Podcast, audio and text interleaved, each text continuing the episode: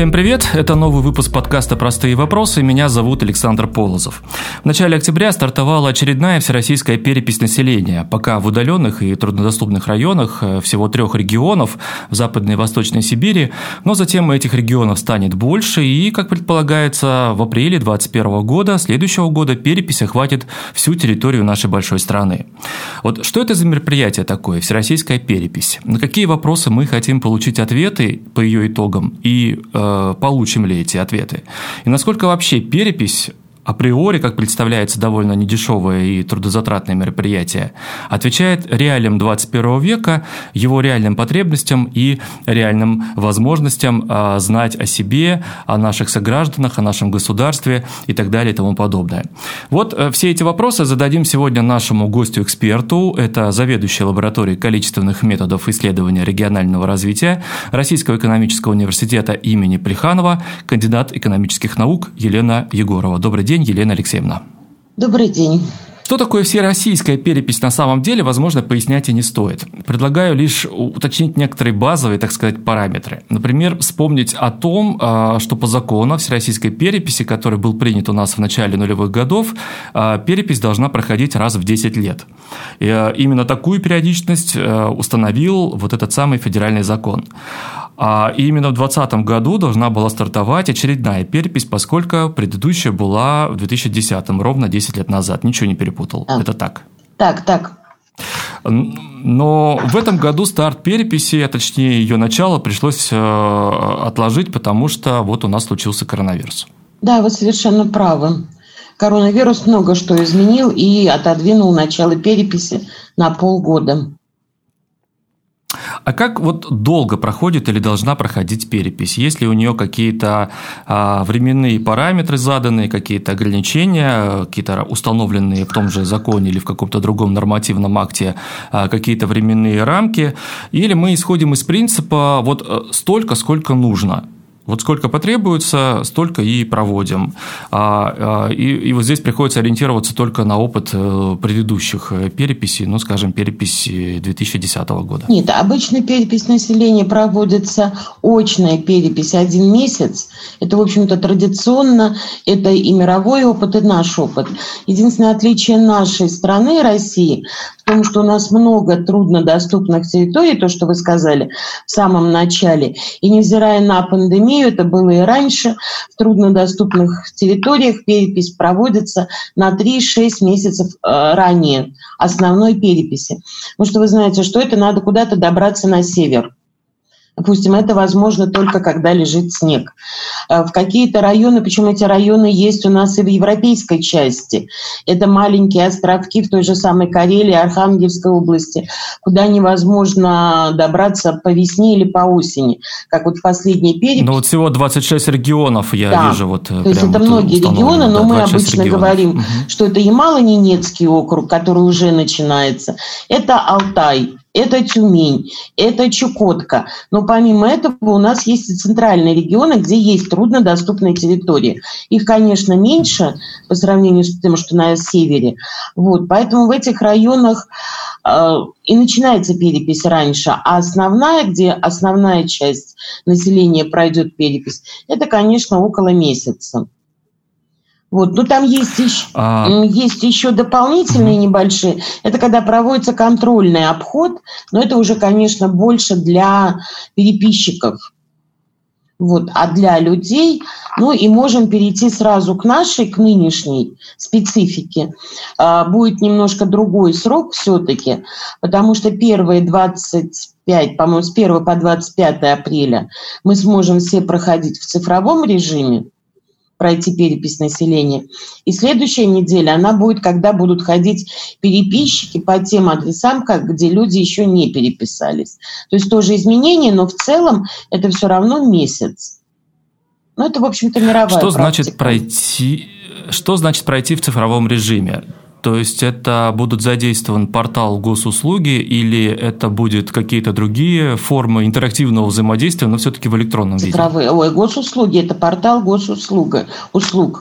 Это прежде всего, где люди смогут самостоятельно переписаться. А потом уже переписчики пойдут с планшетами. Это тоже новшество. Может быть, я забегаю немножко вперед, но к срокам это тоже относится, что, в общем-то, сроки немножко передвинулись, переструктурировались, если можно так сказать. То есть переписчики у нас не будут ходить с 1 по последнее число.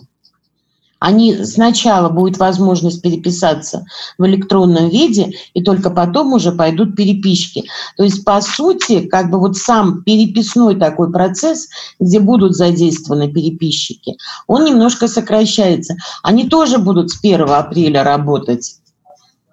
Вот, потому что они будут смотреть, какие дома, это будут сводки, кто прошел, куда можно, делать для себя сводки, делать какие-то свои маршруты уже потом, чтобы обходить тех, кто не переписался. То есть, вот эта традиционная, скажем так, часть переписи, то есть, это как обход ножками, но в данном случае с планшетами, он, его продолжительность, его, скажем так, массовость, объем, да, будет зависеть от того, как активно россияне поучаствуют в первой части, а именно электронной, интерактивной. Да, то есть, конечно. Если каждый пользователь, там, сколько их сейчас уже, десятков миллионов пользователей госуслуг поучаствует в этой переписи, то, скорее всего, это приведет к тому, что вторая часть, более традиционная, она будет сокращена, потому что, ну, уже необходимости в такой массовом обходе уже не будет. Скорее всего, по теории, так как это мы первый раз это будем проходить, и пока те страны, есть уже опыт такой, кто проходил, кто внедрял, успели до пандемии провести перепись населения и внедрили цифровые технологии. Да, у них уже есть опыт. У нас будет такой первый опыт. И как будет? Ну, конечно, мы надеемся, что будет легче. То есть освободятся переписчики от каких-то затрат, потому что... Ну, в общем-то, на них сейчас около 500 человек на одного переписчика, а в реальности перепишутся будет меньше. Но, опять-таки, страна большая, и смотри, а в каком Москве это возможно? Госуслуги нам помогут. Но я не думаю, что где-то на селе это будет так же. Это тоже зависит от того, кто живет на селе.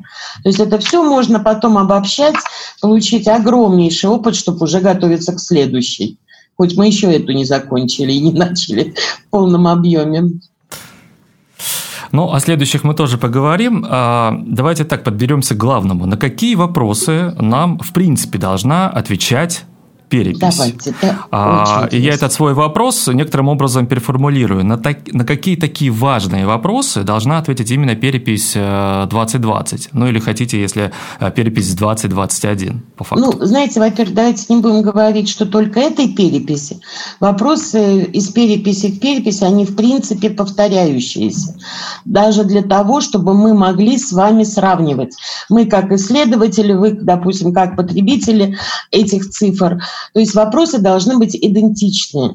Они немножко меняются формулировками, внедрением каких-то новых обозначений, понятий. Да, это есть. Но в основном одно и то же. Самое главное, на что отвечает перепись, сколько нас и какие мы. По полу, по возрасту, да, у нас есть текущий учет, который постоянно мы сталкиваемся, любой человек. Рождение, смертность, браки, разводы, они все регистрируются. То есть мы постоянно получаем справки, получаем какие-то удостоверения, все это есть. Перепись, она уточняет. Потому что если в Советском Союзе были свои плюсы, допустим, та же самая прописка, она позволяла точно знать, где живет человек. Было очень сложно выписаться, надо было обязательно предоставлять место, куда вы прописываетесь. То есть за человека, ну, может быть, даже лучше отслеживали, потому что не было таких цифровых технологий. Теперь у нас есть просто регистрация, и не факт, что человек живет по регистрации. Он может быть зарегистрирован у себя дома, работать в другой местности. То есть это, от этого тоже меняется состав. Ну, состав крупных городов или состав сел, все это есть. Национальность – это, наверное, тоже одна из больных проблем в любой стране и в любой переписи населения. Национальность у нас, графа национальности отменена была очень давно в паспорте. Вот, и теперь мы можем получить только по переписи. Для чего это надо? Ну, я думаю, что все знают, что у нас есть программы развития и поддержки малых народов, Крайнего Севера, Сибири и прочее. В эту программу заносятся народности, которые существуют, список которых составляется, уточняется постоянно. Но есть еще небольшой такой политический фактор. Это тоже очень интересная вещь, которая узнается по переписи. Допустим, в 89-м году и перепись 2002 года показала, что у нас резко выросло число немцев после развала Советского Союза. В принципе, все знают, что открылись границы. Была программа поддержки коренных народов. Германия эту программу проводила. И человек сразу записывал себя. Ему выгодно это было записать себя немцем, чтобы потом... Потому что национальность доказать довольно сложно. Тем более сейчас, когда у нас нет этой графы в паспорте. То есть человек относил себя. Я знаю еще многие малые народности, которые тоже появляются. То есть я прошу прощения, Елена Александровна, то есть реально помогла эмигрировать в Германию, да, по программе репатриации, то, что ты себя в предыдущей переписи назвал немцем, и это уже служило неким таким доказательством. Нет, есть, конечно, доказывать, документы все равно приходится доказывать, но это... Переписи нельзя узнать, это точно или не точно, но мы видим, что выросло число немцев. Была программа возвращения на историческую родину. Быть немцами, вот. Понятно. Потом появились многие народы, которые, может быть, себя не так сильно ощущали, а с появлением программ поддержки малых народов стали себя позиционировать как именно этносы. У нас ведь очень много этносов. Мало того, что у нас народностей больше 100, у нас еще в каждой народности есть этносы. Допустим, Кавказ. Там тоже очень много этноса. Марийцы, мордва, которые в свою очередь делятся на этносы мелкие. То есть для поддержки своей нации, может быть, для своего самоопределения. Потому что ведь тоже после, наверное, развала Союза у нас, я так считаю, что выросло именно это самоопределение, что люди стали вспоминать свою родословную. И выделять уже, что он не просто мариец, а, допустим, марийцы у нас горные и лесные, по-моему. То есть выделять еще какие. А в 2010 году это не подостыло? Нет. То есть прошло достаточно времени с развала, и как будто бы многие могли бы уже и подуспокоиться, скажем, грубо это. Да, те же самые татары. Казаки, которые тоже, можно говорить, это одна или не одна, но татары делятся у нас на 4 группы, и они тоже хотят иметь свое, то есть у нас есть крымские татары, у нас татары, которые скорее, наверное, в Татарстане, у нас сибирские татары и, по-моему, азиатские. Я сейчас вам точно не скажу, по-моему, азиатские. То есть они тоже делятся, у каждого есть какие-то отличия, они считают себя, но люди хотят самоопределиться. Это их право на самоопределение. И в 2010 году Росстат, когда обрабатывал перепись, это тоже может посмотреть любой человек, если вы зайдете и сравните, то как раз национальностей строчек появилось значительно больше даже, чем в 2002 году. Но они стали более мелкими. То есть это нам надо знать для того, чтобы как раз и развивать программы по развитию мелких народов, как-то помогать им. Очень интересные такие же, так как есть эти вопросы с образованием. То есть у меня высшее образование, у вас мы где-то когда-то посчитаны. Что я в таком-то году закончила институт, потом аспирантуру, вы закончили, вас посчитали, Васю, Петю, всех посчитали. Но на данный момент правительство не знает, я это я, или я уехала, или я кто. То ли я просто специалист, то ли я кандидат наук. То есть этого тоже нигде нет. И если мы хотим развивать какое-то производство, давайте это будет не Москва, а какой-то город. Давайте это будет Свердловская область, например, наш индустриальный район, тоже научный центр. То есть мы можем посмотреть, кто закончил институт, какой специальности они закончили, чтобы под них какое-то производство или науку развивать. Но при этом мы же не знаем, остались эти люди или не остались, или они просто отучились и уехали. А если мы возьмем перепись, у нас будет распределение по специалистам, по аспирантам, по кандидатам, по докторам. Причем там будет все это стоять, то мы сможем уже думать, но не мы с вами, а администрация. Администрации, правительства того иного края, области, даже маленького городка, что нам лучше. Если это будут технические специальности, давайте попробуем развивать производство. Вот. Если у нас более, может быть, среднее образование, то это может быть промышленное производство, но это качественные рабочие, которые могут быть токарями, слесарями. Ну тогда давайте развивать производство, зачем нам двигать науку? Но не все могут пойти в науку, а быть классным специалистом. Еще хороший пример о семейном положении, который тоже невозможно ниоткуда взять. То есть, опять-таки, где-то, когда-то мы женились, мы разводились, нас все это учитывали. 1-2 раза. Это где-то было учтено там, в 2000 году, в 2005, 2010. Но на данный момент мое семейное положение знаю только я. То есть государство, оно не знает. Я нигде это не показываю.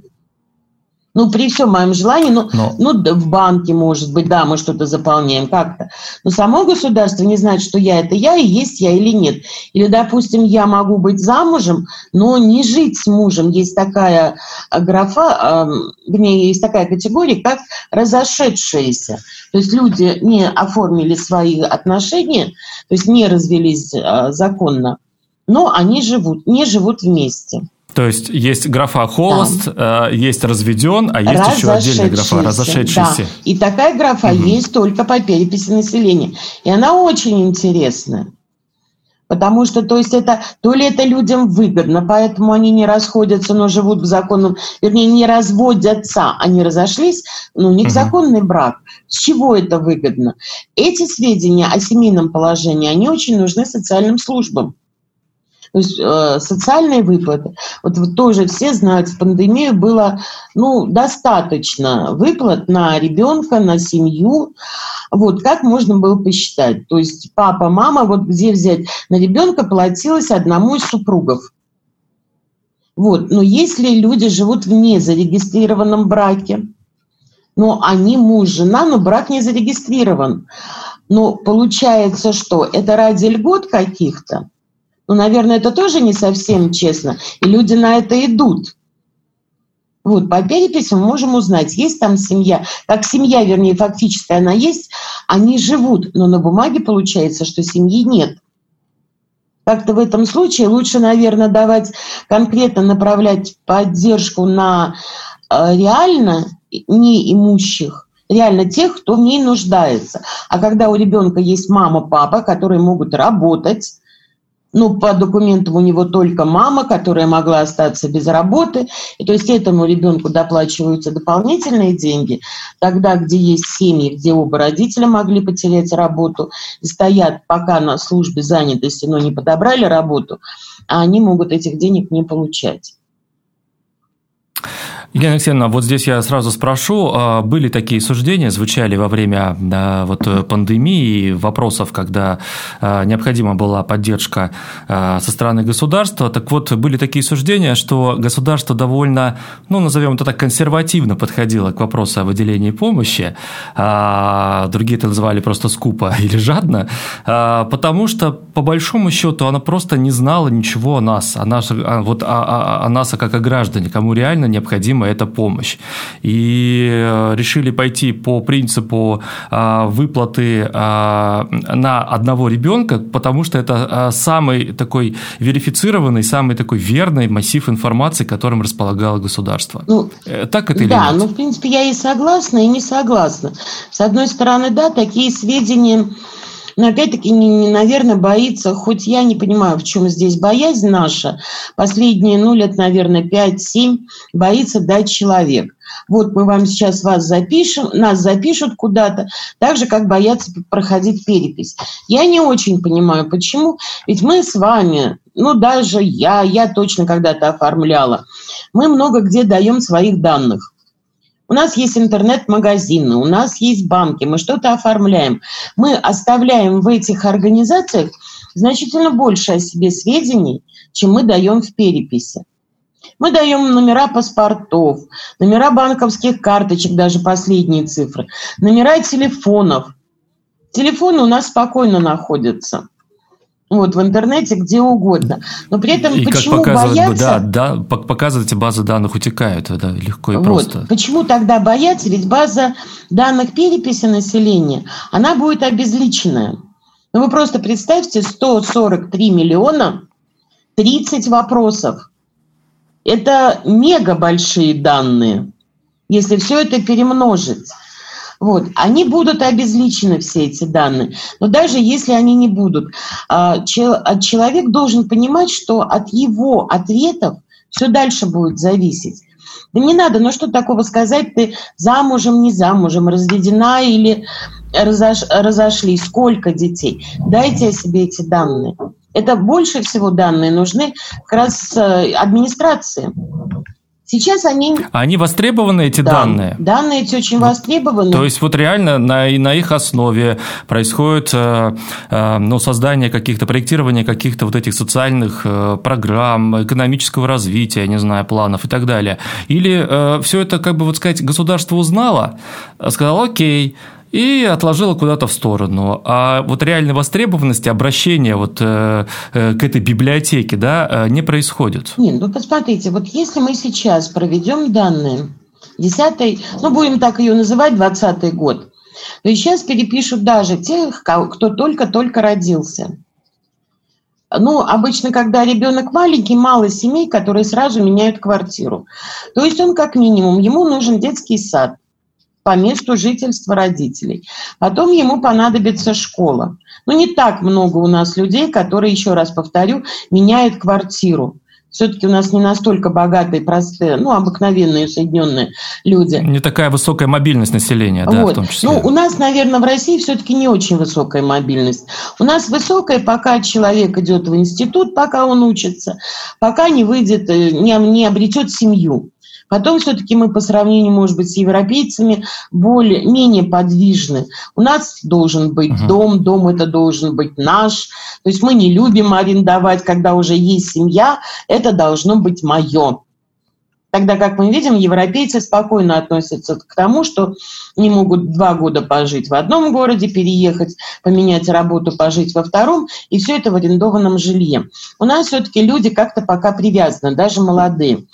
И поэтому те данные, которые мы соберем в 2020 году, хотя бы о детях, они нам нужны будут еще на протяжении многих-многих лет, хотя бы пока этот ребенок не вырастет. То есть администрация должна рассчитать для него садики, для него школы, сколько у него родителей. Соответственно, мы не можем, конечно, сказать, даже если это полная семья, будет она через 5 лет вместе, или, может быть, родители разведутся, в наше время может быть все. Но, во всяком случае, сейчас и этих детей мы учитывать можем. Строить даже не то, что... новые микрорайоны. В них как-то еще... видно, кто заселяется. Есть данные по новым микрорайонам, и потом сейчас есть такие нормативы, что должен быть садик, должна быть школа, и должно быть это построено сразу в новом микрорайоне. Но есть старые микрорайоны. И посмотреть, какой-то микрорайон более старый или более молодой. Как пример тоже могу привести из своего же.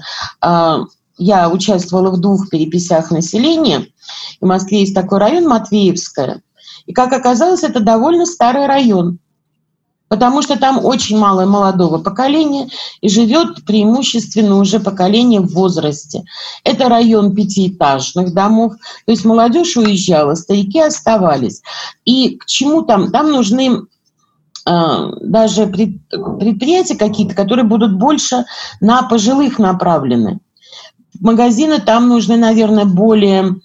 дешевые, чтобы пенсионеры могли ходить, и, соответственно, продукты уже под них. То есть не любой пенсионер будет употреблять то, что употребляет более молодое поколение. Те же самые чипсы, сухарики какие-нибудь. Все-таки бабушки, дедушки их не любят. Они любят более натурально. Но это тоже для администрации, то есть это уже перепись для бизнеса. Посмотрите, какой у нас... То есть бизнес имеет доступ потом к этим данным. Это не только чиновники, конечно, но и бизнес. То есть может заглянуть куда-то и посмотреть, и сказать, окей, вот этот район мы будем осваивать вот таким образом, с такой особенностью. Я не могу сказать точно, как на... По-моему, уж до такого деления не дойдет, что вот район Москвы. Но в любом случае всегда, то есть бизнес может запросить эти данные. Конечно, вряд ли они будут вывешиваться на сайте, но вы представляете, если у нас 85 субъектов только, это и то огромные таблицы. А если мы еще... Ну, это, наверное, вопрос о том, как создает инвестиционный климат конкретная администрация, да? И она уже как это... должна оперировать вот теми данными, которые были собраны во время переписи. Если это Москва, есть Мосгорстат, если это Екатеринбург, Якутия, Владивосток, там есть свои территориальные органы, и тому же самому бизнесу ему же не надо в Росстат обращаться. Они могут обратиться непосредственно в свои территориальные органы и посмотреть, какой это район, какое население у меня живет. Опять-таки, в том населении, в том районе, где будет проживать пожилое население, вряд ли нужны рестораны, какие-то клубы. А в более молодых районах того же самого города они могут быть востребованы, и может пойти очень хорошо бизнес. Есть ли вопросы, которые государство нам задаст впервые? Что это за вопросы? Да. Вы сказали про 30 вопросов, есть ли среди них вот прям вот новые? У нас есть новый, но он немножко как и новый, и измененный, как-то так, среднее что-то. Вот к вопросу о национальности, о языках. У нас всегда были вопросы, какой язык вы считаете родным, но первый раз в этой переписи будут спрашивать, как часто вы общаетесь на родном языке. То есть не просто язык родной, но и как проходит общение. Это скорее для того, чтобы в национальных наших республиках, допустим, открывать школы. Насколько востребованный язык будет? Нужны ли эти школы? Нужен ли разговорный язык или литературный? Потому что у нас ведь очень много народностей, у которых разговорные и литературные очень сильно отличаются. Вот. Но это такой вопрос для исследователей, скорее всего. А более практичный – это вопросы о миграции. У нас будут вопросы о маятниковой миграции.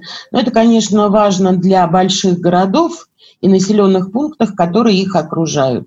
То есть из окружения люди уезжают, каждый день на работу. Работают, ну, опять-таки возьмем Москву, Новосибирск, большие города, Санкт-Петербург. При этом все, что сельское население или маленькие городки, они остаются без рабочей силы.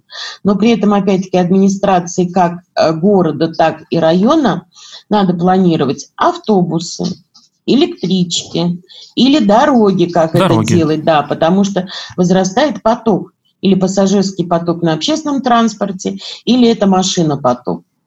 Опять-таки, к этому дальше прикрепляются точки питания, это кассы, продажи, билеты, прочее. Да, заправки. И насколько. Ну и потом уже дальше идет, из этого можно посмотреть, как у нас и налоговое бремя складываются, и доходы города или региона. То есть мы это все понимаем, человек, работая в городе, его отчисления идут в город. Вот. Хотя он проживает и требует каких-то социальных условий для себя, он будет требовать там, где он живет. Да, я вот хочу химчистку. Вот пусть она будет по льготным ценам. Или дом культуры, куда я могу пойти. Но при этом налоги его идут в большой город, где он работает. Вот. Так что это очень важная часть. Следующий логичный вопрос. Насколько данные, собранные в ходе переписи, вот, отражают эту реальную картину? Ну, здесь, наверное, под вопрос. Во-первых, могу ли я уклониться от участия в переписи? Ну, просто опять-таки, не поделиться с государством той информацией, которую она у меня запрашивает. Могу ли я соврать переписчику, да? И, соответственно, что мне за это будет? Ну, и так вот общий тогда уже такой вопрос. Насколько перепись вообще точный, корректно работающий инструмент по препарированию и изучению наших сегодняшних реалий? Ну, реалий для прогнозов. На первые два... Я вспоминаю цитату, но, честно, не могу вспомнить. Можете, и ничего вам за это не будет. Как-то в каком-то фильме это было. Да, можно уклониться. Не будет химчистки, не будет ничего. Можно уклониться от переписи, можно ответить неправильно, можно себя поставить женщиной вместо мужчины или наоборот, или еще какой-то третий пол нарисовать, поменять себе национальность. Ну, про эльфов, гномиков уже только ленивый не говорил. Хотя вот когда говорят «россиянин», ну, человек так воспринимает, это более, может быть, даже правдиво, потому что, ну, истинной национальности у нас все-таки, наверное, уже нет. Такой вот найти исконно русского человека или татарина, который вот будет исконно такой вот татарин, или якут, ну, любой другой. Потому что у нас все-таки страна огромная, и все уже перемешано за столько лет. Но это при том, что мы, как вы сказали несколько минут назад, что все-таки есть какой-то рост национального самосознания людей, и самые, так сказать, уверенные в этом, они обозначают себя так, как хотят обозначить. То есть самоопределение. Но при этом есть универсальная формулировка «россияне». Ну, на мой взгляд, может быть, уже пора говорить по стране. Ну, это мой личный взгляд такой. Вот. Но я хотела бы, может быть, обратиться ко всем, кто слушает. Давайте мы будем все-таки честными, тогда перепись будет тоже более честной. Конечно, есть вот те же самые эльфы-гномы, они дают отклонения. Люди, которые не точно отвечают, все это дается. И поэтому Росстат после переписи населения проводит и контрольные обходы, проводит корректировку с теми данными, которые уже есть текущего учета. Это, конечно, дополнительная работа, это все сравнивается, привлекаются различные исследователи, демографы, социологи, этнологи, чтобы все это посмотреть. Но опять-таки, чтобы вот этой работы не было, лучше правдиво отвечать на вопросы, тем более как бы вот в этом случае вам за это ничего не будет, и данные никуда не исчезнут, и нет таких вопросов, страшных вопросов, которых могли бы бояться люди. Но тут надо помнить, что это все-таки наши налоги, опять же, поэтому если мы даем некорректные данные, развлекаемся так вот, да, то это все равно развлечение за наш собственный счет, по большому счету. Так. Вот еще. Я здесь хотел вот уточнить, попытка, так сказать, напустить туману, да, вот эти гномы, эльфы там и прочее чуть, это такое банальное хулиганство или все-таки это некий такой, ну, может быть, не выраженный явно, а всего лишь так лапидарно, да, скрытым образом, но все-таки некий такой манифест, протест, нежелание, может быть, даже не запудрить мозги государства, а вообще не ассоциировать себя с этим государством, не ассоциировать себя с нацией, там, я не знаю, вот этой общей россиянин. То есть, вот здесь уже, наверное, уместен вопрос о том, какие вот метаданные, да, в ходе переписи собираются.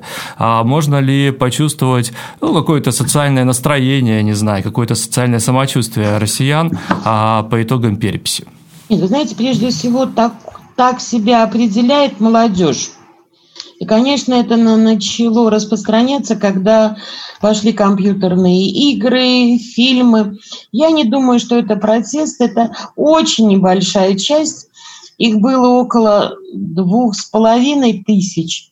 Ну вот вы их перенесите на 147 миллионов, страну, это капля в море. Да. Вот, они просто подражают, это увлекающиеся подростки, ну, в основном, потому что более взрослые люди, они или не ответят, или ответят уже как есть. Но вряд ли себя гномом-эльфом будет называть даже человек, ну, я так предполагаю, ну, старше 20 лет. Он все-таки уже более осознанный. Ну, наверное, 25. Разные люди все-таки бывают, бог его с ним. Ну, я не думаю, но это совсем отдельные личности. Они не дадут, то есть это не протест, это вот, ну, какая-то пока еще игра, выдуманный мир или вот... А если не с национальностью, а с полом, то есть есть же вот все-таки довольно, так сказать, жесткие рамки, если это только мужской и женский пол.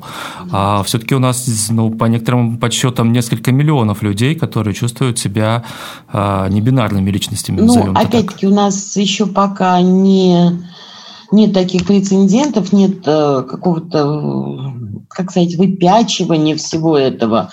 Вот. И у человека есть паспорт, где он записан. То есть он все равно записан либо мужчиной, либо женщиной. У нас нет третьего пола. и он все равно будет отвечать так, как он есть.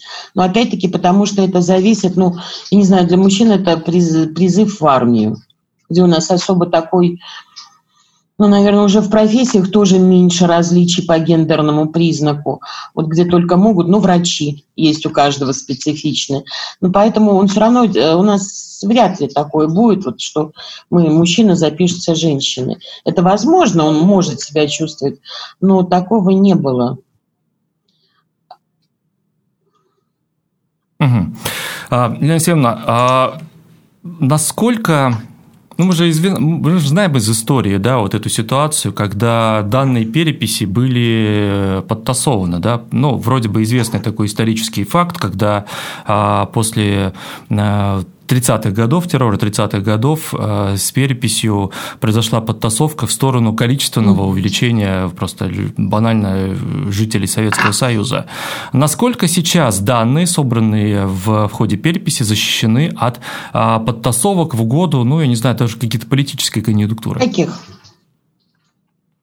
Ну, я вот пока сейчас каких? Не вижу, если, ну, возможно, они есть, потому что у нас есть какие-то еще вещи остались, распределение подушевого финансирования, ну, допустим, тех же малоимущих, да, когда идет дополнительные выплаты. Вот сейчас в ту же самую пандемию пошли дополнительные выплаты, и конкретно на сколько-то там, допустим, детей могут. Но ведь вот так, как это было в 1937 году, этого уже такого нет. И приписывать лишнее они все равно где-то в другом месте вылезут. Тем более сейчас... Но они не захотят, например, снивелировать, не знаю, смертность по коронавирусу. Ну вот тоже такая история, да, то есть вот...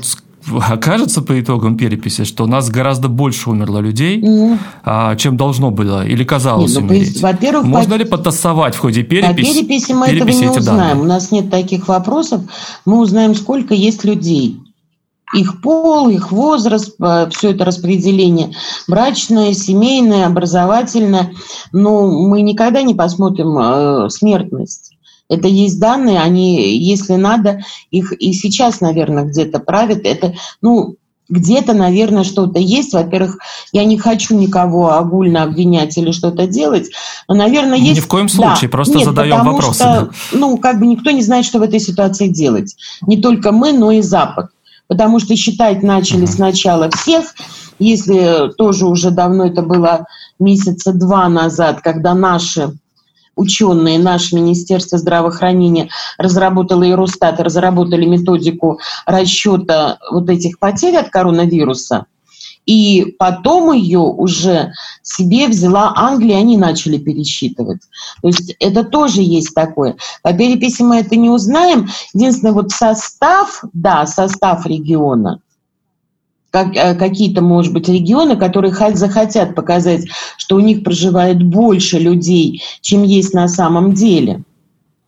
Вот из-за этого, что какие-то подушевые доходы к ним пойдут из бюджета, может быть.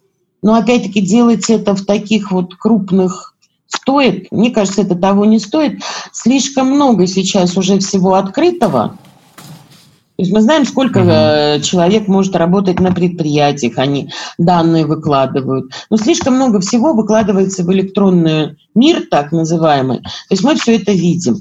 Мы видим, и сколько там машин пробегает, есть камеры.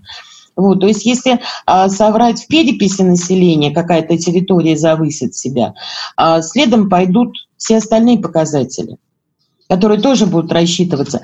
Вы покажете большее население – хорошо. Тогда давайте большие налоги, отчисления. Тогда давайте ту же самую прирост рождаемости. Почему, если вы пишете, что у вас молодых много, где молодые? То есть это все вот так вот тянется. Там все-таки были очень специфичные условия, когда надо было показывать, что не было террора. Вот. Сейчас оно может быть, я не отрицаю этого, но не в таких вот огромных размерах. Ну, я просто смысла не вижу, если честно. Елена Алексеевна, а насколько вообще перепись – это инструмент 21 века? Ну, то есть, вот мы же получили ее в наследство от 19-го, наверное, даже еще, если, может быть, и не раньше были попытки переписать население. А вот вы говорили тоже про метаданные, которые собираются, да, в тех же камер, с той же там регистрации электронной везде и всюду, которая сейчас происходит. Государство принимает закон о том, чтобы вообще создать электронный реестр наших граждан. По поводу его кипели страсти еще не так давно. Так вот, насколько вообще эта перепись вообще она актуальна? И не станет ли она одной из последних, скажем так, потому что ну, нет необходимости уже в этом инструменте? Нет, перепись всегда актуальна. Я бы еще хотела раз повторить, все-таки это портрет нашей нации. Портрет нации россиян всех, так же, как и любой страны мира. От переписи пока еще никто не отказывается. И для тех, кто не знает, у нас как раз с 2019 года по 2022 год проходит такой большой раунд, где переписи пройдут практически во всех странах мира. Другое дело, да, что мы переходим больше на цифровую перепись.